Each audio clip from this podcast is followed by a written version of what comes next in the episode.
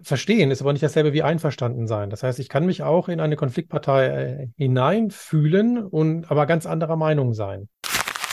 Die Stille auszuhalten.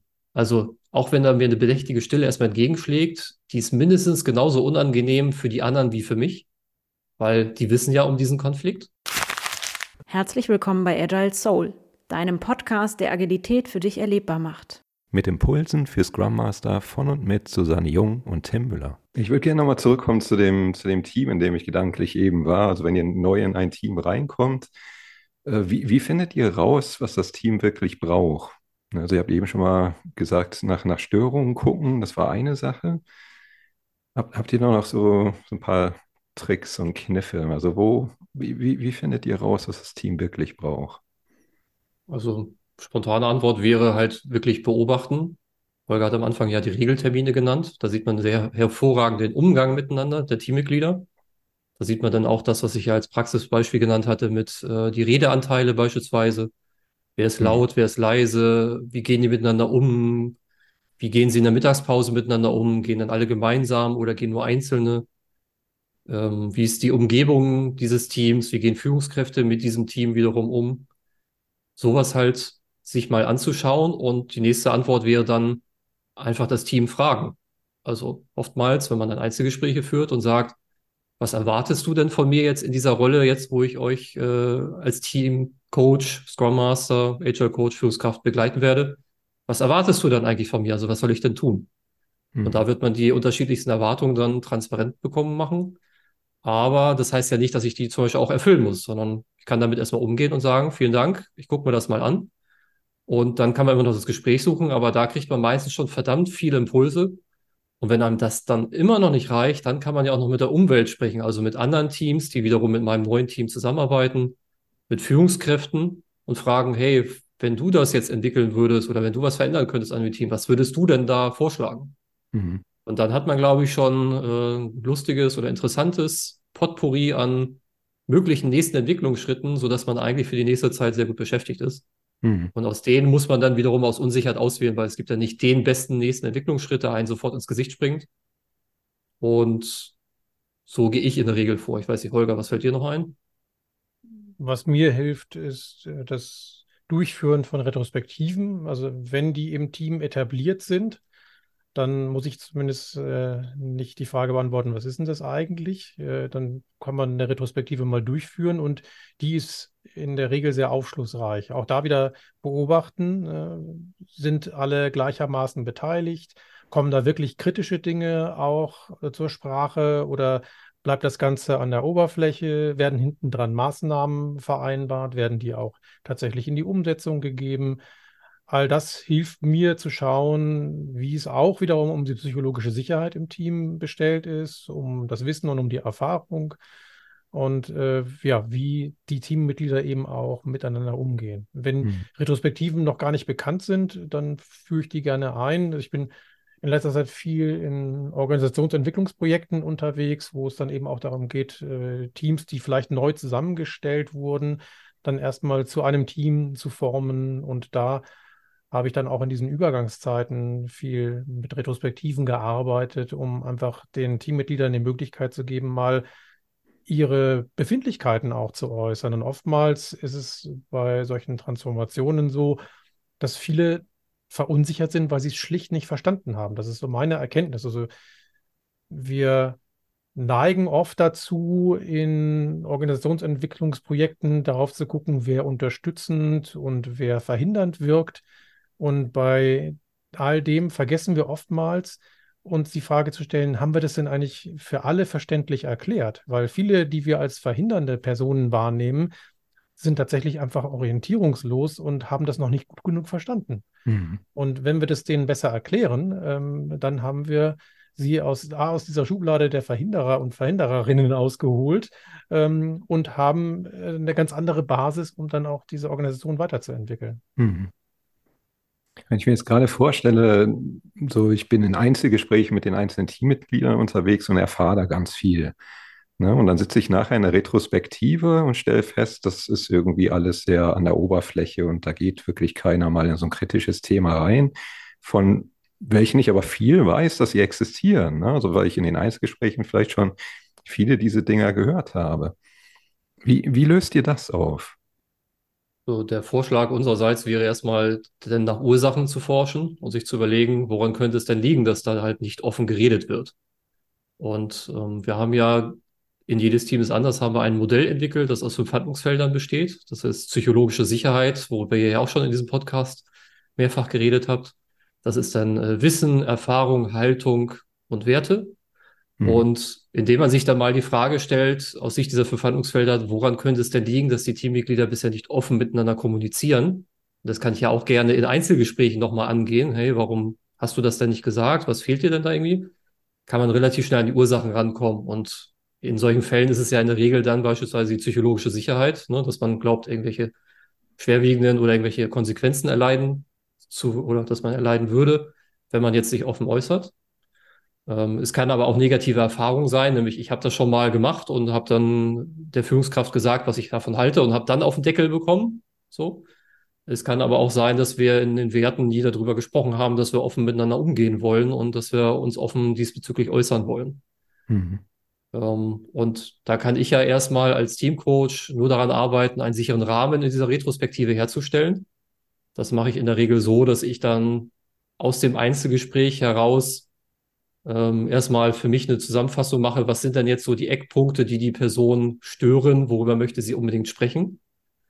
Das Ding ist ja nur, dass halt in meiner Rolle, die ich ja habe, mit der Allparteilichkeit verbunden und so, kann ich jetzt ja nicht mich hinstellen und sagen, so, also der Holger hat uns ja, hat mir jetzt hier mitgeteilt, ähm, der ist mit denen und sehen Sachen unzufrieden, daran müsst ihr jetzt wohl mal arbeiten. Sondern letztendlich führen wir als Teamcoach ja von der Seite, also lateral, und können dann nur mit unseren Methoden versuchen, den Weg dafür zu ebnen. So, und mit der Unterstützung der Moderation im Sinne von dafür zu sorgen, dass die Person ausreden kann, dafür zu sorgen, dass die Aspekte gehört werden, indem wir sie zum Beispiel nochmal zusammenfassen mit unseren eigenen Worten.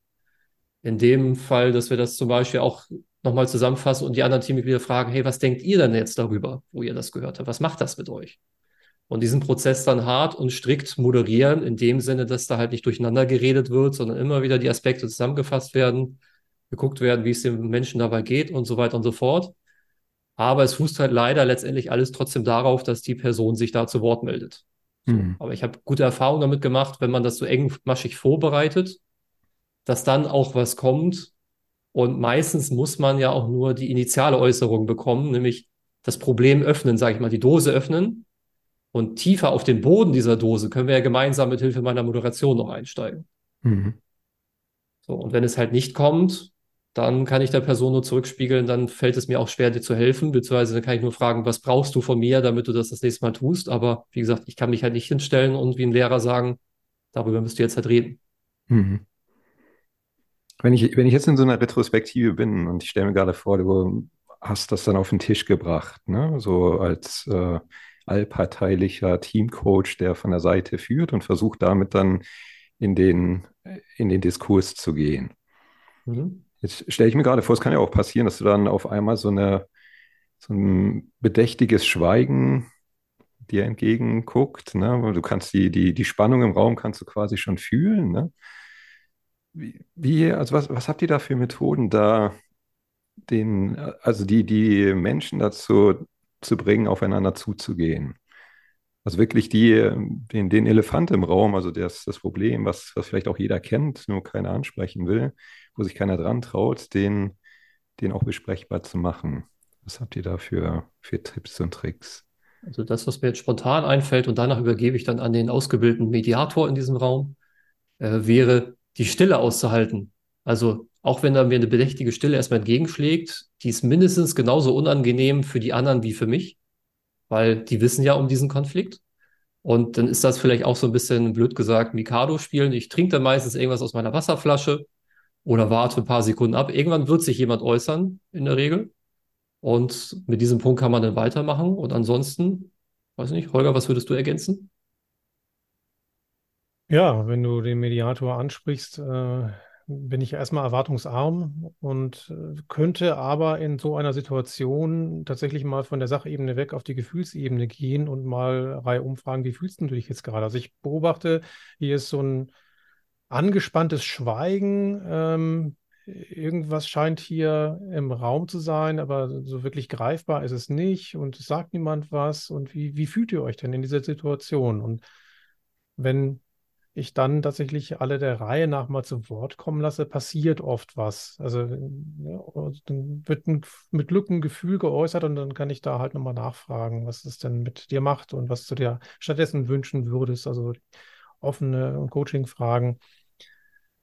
Mhm.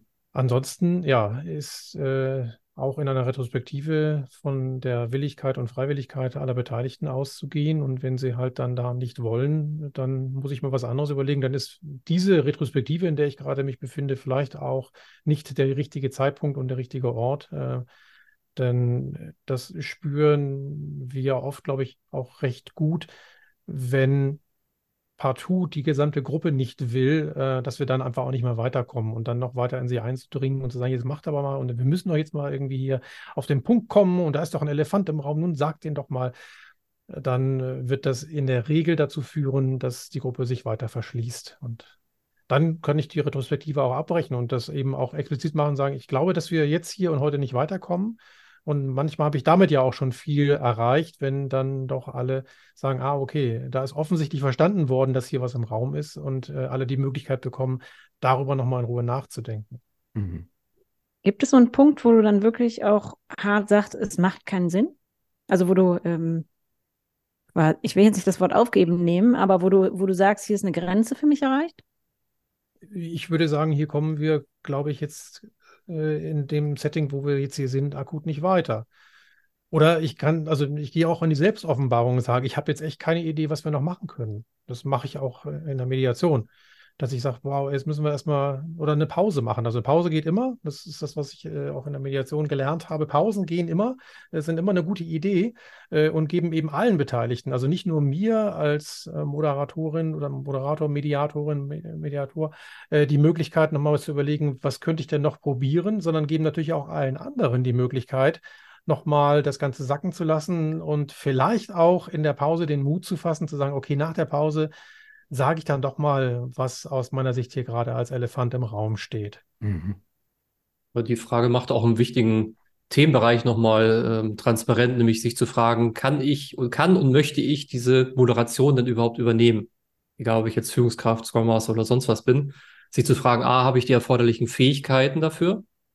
Und B, kann ich zum Beispiel auch die Allparteilichkeit überhaupt einnehmen? Und dann denke ich mir so, also da hätte der Holger mal besser was machen sollen. Ich weiß auch nicht, warum wir das jetzt. Also komm, das bereden wir jetzt kurz, dass der Holger das falsch gemacht hat, dann machen wir das. Das ist schon mal eine schlechte Haltung dafür. Ähm, und da reicht es meistens, so haben wir das jetzt zumindest äh, häufig formuliert, einfach auf sein eigenes Bauchgefühl zu hören und zu sagen, hm, wenn ich da ein Bauchgrummeln habe, wenn es heißt, ich soll die Moderation übernehmen, ist das meistens schon ein gutes Signal dafür, dass ich sage, okay, also ich bin offensichtlich nicht die richtige Person, um das jetzt zu tun, aber ich versuche euch zu helfen, die Person zu finden. Mhm. So, und das ist meistens auch viel wert. Da hätte ich eine schöne Gretchenfrage im Anschluss.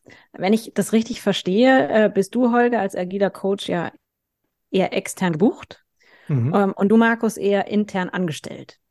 Ist da eines besser als das andere oder wie, wie steht ihr dazu? Also was ich feststelle, ähm, wenn ich jetzt als Agile Coach äh, in Organisationen wirke, wie ich ja gerade schon gesagt habe, dann eher auch äh, mit einer Distanz und äh, so einem punktuellen ähm, Annähern, merke ich, dass ich da nur bedingt wirkungsvoll bin.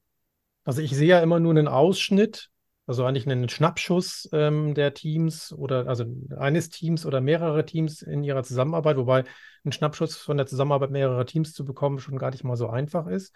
Und ich habe in der letzten Zeit immer mehr festgestellt, dass das nur funktioniert, also dass ich nur wirksam sein kann, wenn ich eben auf der anderen Seite Scrum Master, Team Coaches äh, in den Teams habe, die hauptsächlich oder sogar ausschließlich mit diesen Teams arbeiten, äh, sodass ich eben auch nochmal Fragen stellen kann ähm, über Dinge, die passiert sind, während ich eben nicht da war. Also das ist, meine, meine Arbeit hat sich in den letzten Jahren da sehr verändert. Ich habe äh, früher sehr viel, wirklich fünf Tage die Woche, auch als Externer in Organisationen, als Scrum Master oder auch als Agile Coach gearbeitet. Und ähm, jetzt, wo ich eben mehr Organisationsentwicklung mache, bin ich punktueller unterwegs. Und das ist schwierig. Also, ne, wenn ich das alleine mache und äh, das der ja, die einzige Rolle für so eine Organisation ist, um ähm, Teams weiterzuentwickeln, dann kann das meiner Meinung nach nicht funktionieren. Es braucht eben immer dieses kontinuierliche Element vor Ort, was das Ganze tatsächlich, was ich dann vielleicht mit dieser Distanz, und das ist das Schöne, was ich eben habe. Ich habe diese Distanz, diesen Blick von außen, was ich da erkenne und dann eben mit äh, der Scrum Masterin, dem Teamcoach bespreche, was diese Person eben dann auch mit dem Team umsetzen kann. Das kann ich nicht von außen. Das funktioniert nicht, meiner Meinung nach. Oder mir gelingt es zumindest nicht. Genau, also die Dis Distanz ist wirklich der große Unterschied äh, und auch der Gedanke, den ich in meinem Hinterkopf habe, so von wegen, ich arbeite ja mit diesen Teammitgliedern und Menschen anschließend noch weiter zusammen. So, wenn Holger an einem Punkt ist und sagt, ja, da kann ich jetzt nicht so helfen oder oh, ist schwierig, dann ist er als externer Berater irgendwann vielleicht oder als Mediator wieder raus, aber ich sitze halt mit diesen Teammitgliedern noch in einem Raum und muss das Problem nachhaltig lösen. Und ähm, die Erfahrung, die ich aber gemacht habe, ist, dass aber auch jede Organisation wieder anders, dass Menschen, die ausgebildete Mediatoren sind oder von extern dazukommen, in einem Konflikt erst relativ spät eingeschaltet werden. Ne? Also auf einer sehr hohen Eskalationsebene des Konfliktes. Also eigentlich schon dann, wenn es zu spät ist, blöd gesagt. Also wenn das sich schon so verhärtet hat, dass Menschen wie Holger da wirklich sehr tief reingehen müssen und wirklich ganz tief in die Methodenkiste greifen müssen oder die Moderationskiste. Ähm, und da stelle ich mir halt die Frage manchmal, warum wir das eigentlich immer so zulassen, weil häufig sind es halt diese budgetären Diskussionen, die dann sind, oder die Erwartung an die Scrum Master, hey, das müsst ihr doch lösen können. So. Aber was ich halt wahrnehme in vielen Organisationen ist halt, dass die Scrum Master dafür gar nicht ausgebildet sind, sondern die haben halt eine Scrum Master Zertifizierung bekommen, sind zwei Tage bei einem Zertifizierungskurs gewesen, da hat man ihnen gezeigt, auf einer grünen Wiese, wie man Scrum einführen könnte und er hat über ein paar Probleme beim Mittagessen vielleicht gesprochen. Aber so Konflikte, der Umgang da mit Menschen, Moderation, Konfliktmoderation, der wird da halt seltenst geübt und Konflikte sind halt so negativ belegt, obwohl sie ja eigentlich gar nicht so schlimm sind, zumindest wenn wir sie angehen und lösen, ähm, dass viele Scrum Master sich dann sträuben, schwer tun, das überhaupt anzusprechen und genauso um den Konflikt herumtanzen. Das macht das Ganze halt schwierig. In meiner Organisation sind wir irgendwann dazu übergegangen, dass wir gesagt haben, wir machen halt eine kollegiale Fallberatung zum Beispiel. Das heißt, äh, ein Scrum Master ähm, stellt diesen Fall vor, natürlich möglichst anonymisiert, aber auch für diesen Kreis gilt ja dann die Vegas-Regel, also die Verschwiegenheit oder die Vertraulichkeit vielmehr. Und dann philosophieren oder überlegen die anderen Scrum Master Möglichkeiten der Moderation, der Klärung. Und wozu wir halt auch übergegangen sind, dass wir diese Termine in der Regel nicht alleine versuchen durchzuführen, sondern eher zu zweit. Mhm. So, je nach Schweregrad natürlich. Wenn wir sagen, okay, das ist ein einfaches Ding, dann kann man es alleine machen. Aber weil wir dann gesehen haben, hey, die Be Erfahrungen beider Menschen, die helfen uns halt irgendwie weiter, das zu moderieren. Aber wie gesagt, die wenigsten Scrum Master sind in diese Richtung leider ausgebildet. Mhm. Ich habe noch eine Frage an dich, Holger, als, als Mediator. Wenn du jetzt in, wenn du in so einen Konflikt reingehst, äh, der schon sehr verhärtet ist, also wo, wo wirklich ein hoher Grad an Eskalation schon durchlaufen wurde, und du bist dann in dieser Situation, ich meine, als Mensch hast du ja auch dein, deinen eigenen Gefühlskosmos, ne? Und mhm. äh, wie gehst du damit um? Also wie, wie, gehst du damit um, dass wenn du in dieser Konfliktsituation bist und quasi, also das, du fühlst ja sicherlich Teile der, der, der Sachen, die die Menschen gerade das selbst auch fühlen, erleben mit, einfach durch durch deine Empathie, vermute ich jetzt mal. Ne? Also das ist jetzt eine Zuschreibung, mhm. die ich gerade mache. Das kannst du mir gut erklären, ob, ob das so ist oder nicht. Ne? Aber das, das würde mich mal interessieren. Also wie, wie gehst du gut auch mit dir selbst um in diesen Situationen? Mhm. Eine schöne Frage. Also erstmal, ja, die Zuschreibung stimmt. Ich äh, versuche in der Mediation auch äh, empathisch zu sein, sprich ähm, mich einzufühlen in die Konfliktparteien und zu gucken, oder ja, zu spüren, nicht zu gucken, sondern zu spüren, wie es denen geht, ähm, weil sie sich dann besser verstanden fühlen. Mhm. Verstehen ist aber nicht dasselbe wie einverstanden sein. Das heißt, ich kann mich auch in eine Konfliktpartei äh, hineinfühlen und aber ganz anderer Meinung sein. Und meine mhm. Meinung zählt in dem Moment auch gar nicht. Wenn meine Meinung, wenn ich das Gefühl habe, meine Meinung zählt, dann werde ich meiner Rolle nicht mehr gerecht. Und diese Abgrenzung ist nicht immer leicht. Also gerade wenn ich manchmal auch denke so, puh, das ist eine interessante Ansicht.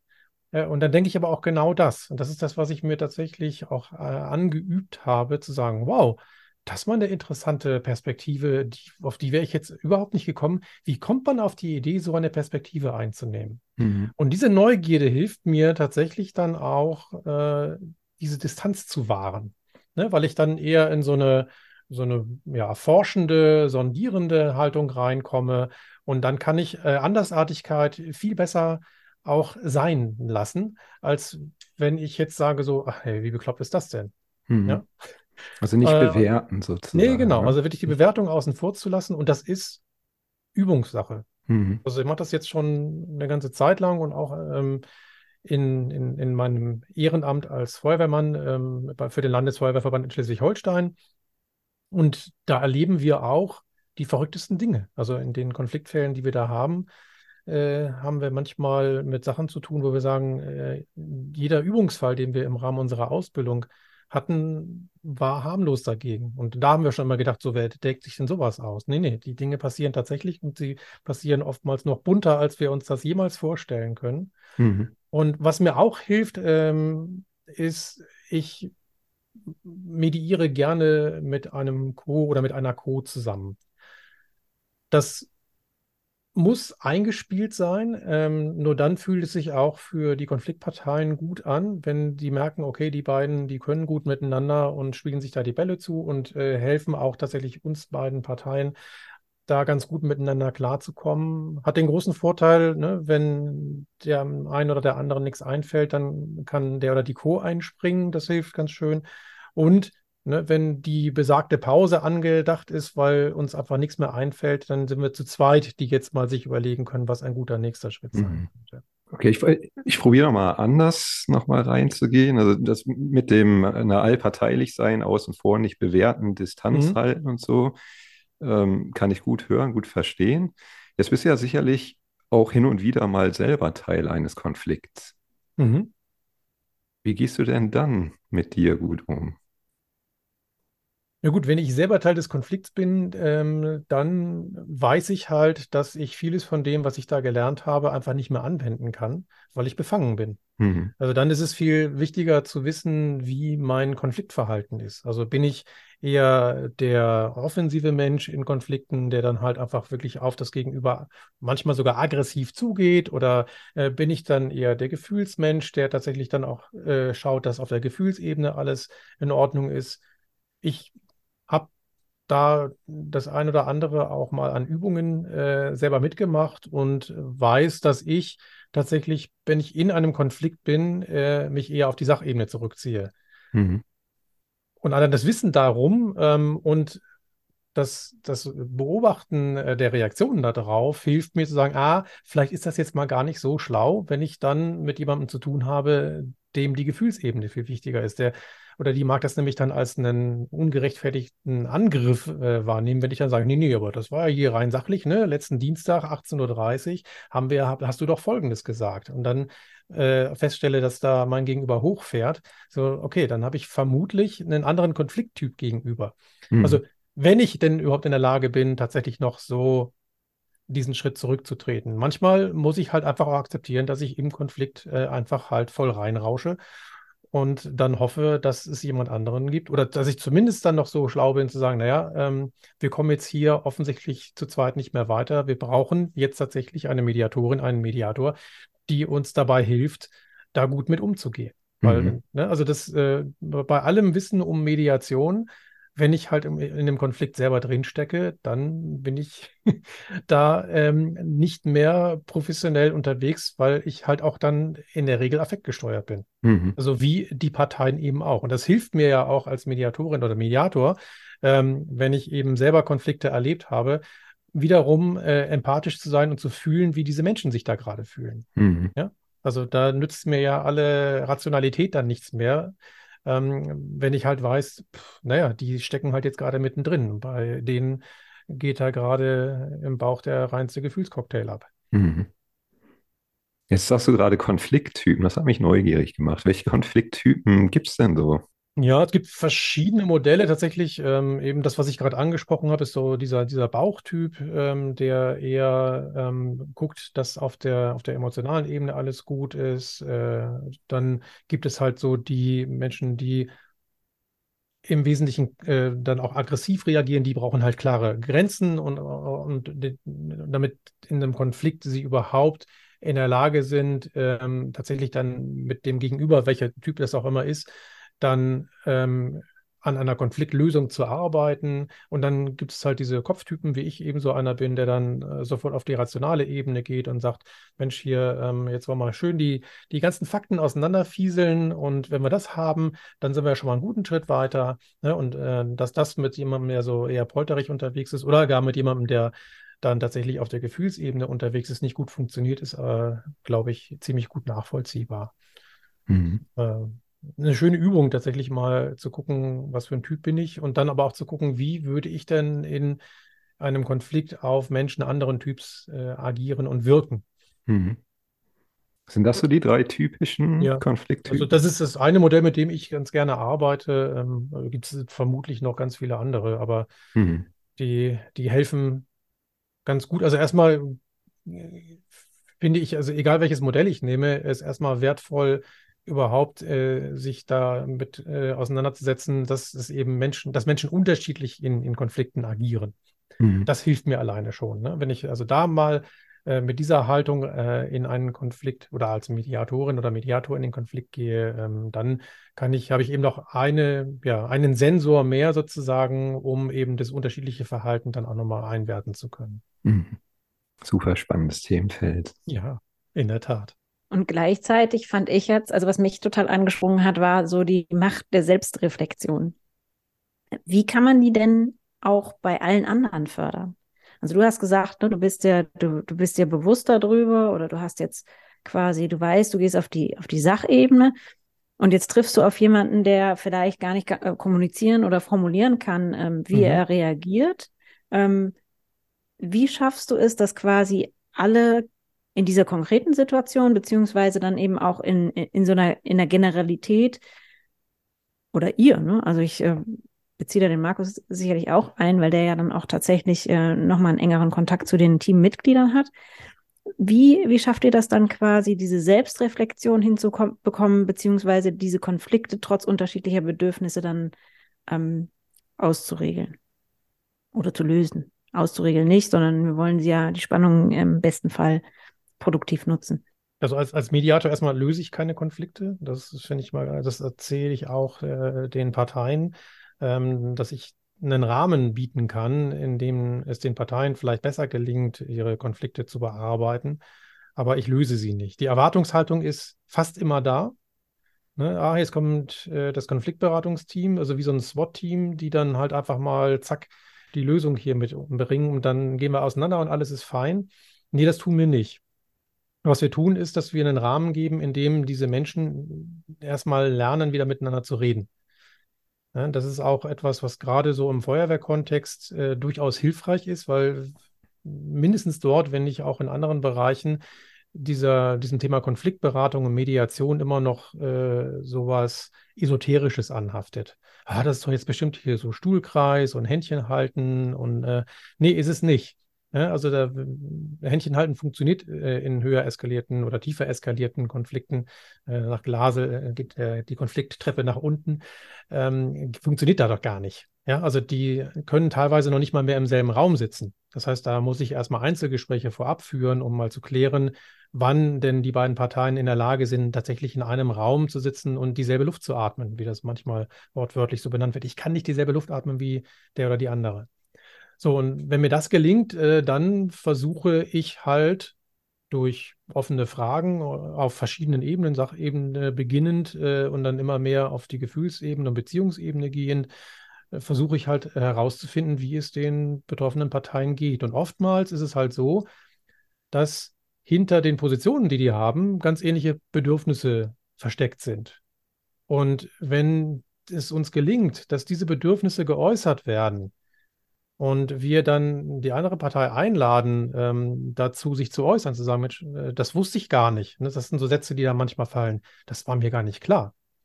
Ja. Und wenn wir dann mit Sätzen oder mit so Fragen anschließen wie, ah, okay, jetzt wo dir das klar ist, was macht denn das mit dir?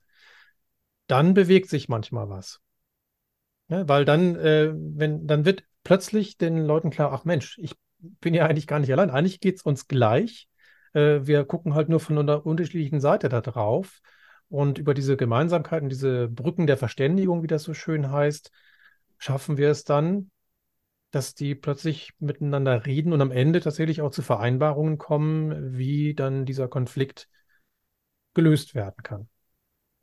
Und das ist ein manchmal sehr langwieriger, aber immer spannender Prozess äh, und äh, keine Konfliktberatung gleicht der anderen. Und da ist eben ganz viel Intuition auch gefragt, zu gucken, naja, wo äh, geht denn hier gerade die, die Gefühlsreise hin? Äh, und da hilft mir eben die auch schon angesprochene neugierige Grundhaltung zu gucken, wow, ist sehr interessant und mal gucken, was denn da noch so verborgen ist. Und oftmals ist ja den Leuten auch gar nicht klar, wie groß ihr Konflikt ist. Äh, wenn die anfangen zu erzählen, äh, dann legen wir manchmal so Moderationskarten auf den Tisch. Also gerade wenn das größere Gruppen sind, dann erzählen die und ja, und dann haben wir das und das, das noch, ach, und das, das noch, und vor zehn Jahren ist das noch passiert. So, und dann haben wir plötzlich so einen Zeitstrahl von, von Moderationskarten. Ich habe da schon wirklich äh, lange Bankettreihen voll ähm, solchen Karten gelesen. Und da gibt es dann manchmal diesen magischen Moment, wo dann alle da drauf gucken und sagen, ui, das ist alles in uns hier drin. Das hat sich alles über die Jahre aufgestaut. Und das wird denen das erste Mal wirklich transparent vor Augen geführt. Und wenn wir diesen Moment haben, dann ist zumindest mal klar, okay, hier gibt es was, an dem man vielleicht mal arbeiten sollte. Und was wir dann auch noch machen können, ist zu sagen, okay, wir können jetzt hier nicht diese gesamten zehn Jahre am Stück aufarbeiten. Wir müssen irgendwo mal anfangen. Wo wollen wir anfangen? Und dann können wir das benennen und bezeichnen. Dann können wir sagen, hier bei der Karte, da steht was drauf, an dem wollen wir jetzt mal arbeiten. Und oftmals ist es so, dass wenn wir das dann bearbeitet haben, dass dann viele von den anderen Dingen sich leichter bearbeiten lassen oder sogar schon erledigt haben. Das sind auch so magische Momente, dieses Erkennen, wie weit eigentlich dieser Konflikt zurückreicht und wie groß der schon ist und schwer. Mhm. Ja, ganz, ganz wunderbar. Dieses, also ich bin gerade so an, an dem Punkt, die gleichen Bedürfnisse wieder zu finden. Ne? Ich, das, das, ich glaube, das ist so der, der Knackpunkt, der Schlüssel. Ne? Also da dahinter zu gucken, wie du eben so schön gesagt hast, oftmals sind es dann ähnliche oder gleiche Bedürfnisse ja. und das den Menschen auch transparent zu machen und bewusst zu machen, ne? überhaupt erstmal sichtbar zu machen, dass, dass es so ist. Ja, sehr, sehr cool. Wir sind, die, die Stunde ist verflogen. Also ich könnte jetzt noch ewig weiter in diesem Thema eintauchen, weil ich das unglaublich spannend finde, dieses ganze Thema Mediation. Ich würde aber sagen, wollen wir es wollen wir's hier an der Stelle unsere Dankbarkeitsfrage noch mit reinbringen? Wir haben immer so ein schönes Schlussritual. Ne? Also Suse kann die, kann die Frage immer ja am allerbesten stellen von uns beiden. Ja, ich würde total gerne fragen, Markus, wofür bist du heute dankbar? Heute bin ich dafür dankbar, dass ich jetzt gerade mal aus dem Fenster gucken kann und endlich mal die Sonne scheint. Äh, das hält zumindest meine Stimmung jetzt endlich mal auf, gerade zum Wochenende, ähm, nach den 15 Grad der letzten Wochen und so weiter und so fort. Aber ich würde es auch ergänzen, um, auch ich habe gerade sehr viel mitgenommen zum Thema Mediation. Also ich könnte Holger stundenlang zuhören bei diesem Thema. Habe ich ja auch gerade erst in einem anderen Seminar. Von daher bin ich dankbar für all die Impulse und die gemeinsame Aufnahme heute auch. Holger, wofür bist du dankbar? Ich bin heute dankbar für ein Coaching-Gespräch, was ich heute Vormittag geführt habe und wo mir gespiegelt wurde, dass ich mit meiner Arbeit wirksam bin. Und äh, das merke ich halt manchmal gar nicht mehr so. Äh, da hilft es, wenn es mir jemand sagt. Und dafür war ich wirklich sehr, sehr dankbar. Und das trägt mich durch den Tag und wahrscheinlich mindestens noch durchs Wochenende. Tim, wofür bist du heute dankbar? Ich bin dankbar dafür, dass ich heute einen tieferen Einblick ins Thema Mediation kriegen konnte, wirklich von einem ausgebildeten Mediator. Die Chance hatte ich bisher noch nicht und äh, finde ich ganz großartig. Also ich hätte gern noch tiefer reingebohrt ins Thema, aber aufgrund der Zeit äh, lassen wir es jetzt hier an der Stelle. Wer, wer weiß, vielleicht ergibt sich noch mal die Chance, an anderer Stelle noch mal ein bisschen tiefer über das Thema zu sprechen. Dafür bin ich dankbar. Vielen Dank, Holger. Und danke, dass, dass ihr beide euch auch die Zeit genommen habt, hier zu uns im Podcast zu kommen. Suse, wie ist mit dir? Wofür bist du heute dankbar? Ich bin für zwei Sachen dankbar. Ich bin total dankbar, dass jetzt quasi äh, dieser Podcast eine völlig andere Richtung eingenommen hat, als dass ich gedacht hätte, dass sie das tun würde. Tatsächlich. Äh, und äh, umso spannender äh, für eure Insights, die ihr beiden so gegeben habt. Vielen, vielen Dank dafür. Und als zweites bin ich dafür dankbar, dass wir hier das Problem der Männerquote etwas ähm, in die Höhe gehoben haben, weil wir hatten tatsächlich sehr viele Frauen da und ich freue mich, dass wir jetzt auch die äh, Männerquote etwas in den Ausgleich bringen zu einem etwas diverseren äh, Publikum. Vielen, vielen Dank. Also ihr seid ähm, die gehört zu den drei ersten Männern, die in dem Podcast sind. Danke dafür und auch vielen Dank für die Zeit. Ähm, ja, großartig und ähm, vielen, vielen Dank und ähm, ich hoffe, dass wir äh, öfter mal miteinander sprechen können. Danke. Danke für die Einladung. Beim nächsten Mal haben wir Karin Lausch zu Gast und sprechen mit ihr über das große Thema New Work. Wir sind gespannt darauf, was Karin in einer zukünftigen Arbeitswelt wichtig ist. Wir freuen uns, wenn du wieder mit dabei bist.